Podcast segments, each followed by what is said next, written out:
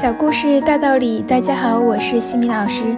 今天和大家分享的是《哈佛家训》经典小故事，故事的题目是《一美元小费》。第一次走出乡村的莱莎太太，拖着两个很大的行李箱，走进了候机大厅，环顾四周，寻觅了半天，也没有找到说好要来接她的侄子。她轻叹了一口气，只好坐下来等候。因为刚刚做过肾脏手术，米莎太太一直要频繁的上厕所。可是她又不能丢下行李箱不管。她带的许多东西虽然不很值钱，但是却很珍贵，因为那是她给远在都市里的亲友们积攒了多年的礼物。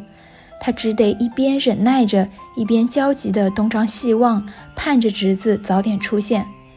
太太需要帮忙吗？一个坐在旁边候机的年轻人面带微笑地问他：“哦，不，暂时不需要。”米莎打量了一下年轻人，身着休闲服的年轻人掏出一本书，专心致志地阅读起来。这个不守时间的家伙，等会儿非得教训他不可。米莎太太开始埋怨起来。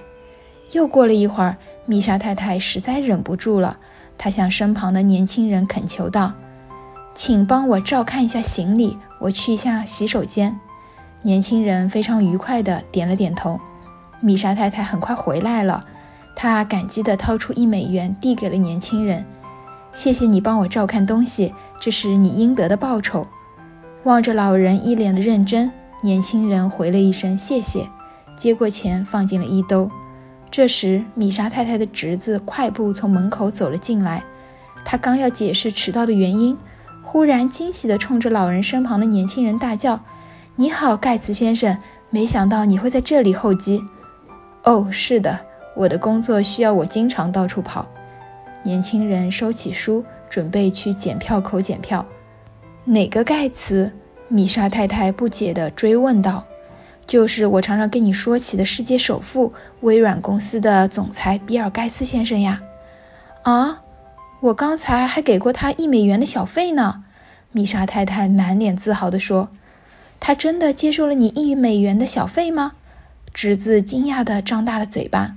“没错，我很高兴今天在候机的时候还有一美元的收入，因为我帮助这位太太做了一件很小的事。”盖茨回头坦然地答道：“哈佛箴言，一美元是微不足道的。”但在这里，他却表现出了金钱最纯正的品质。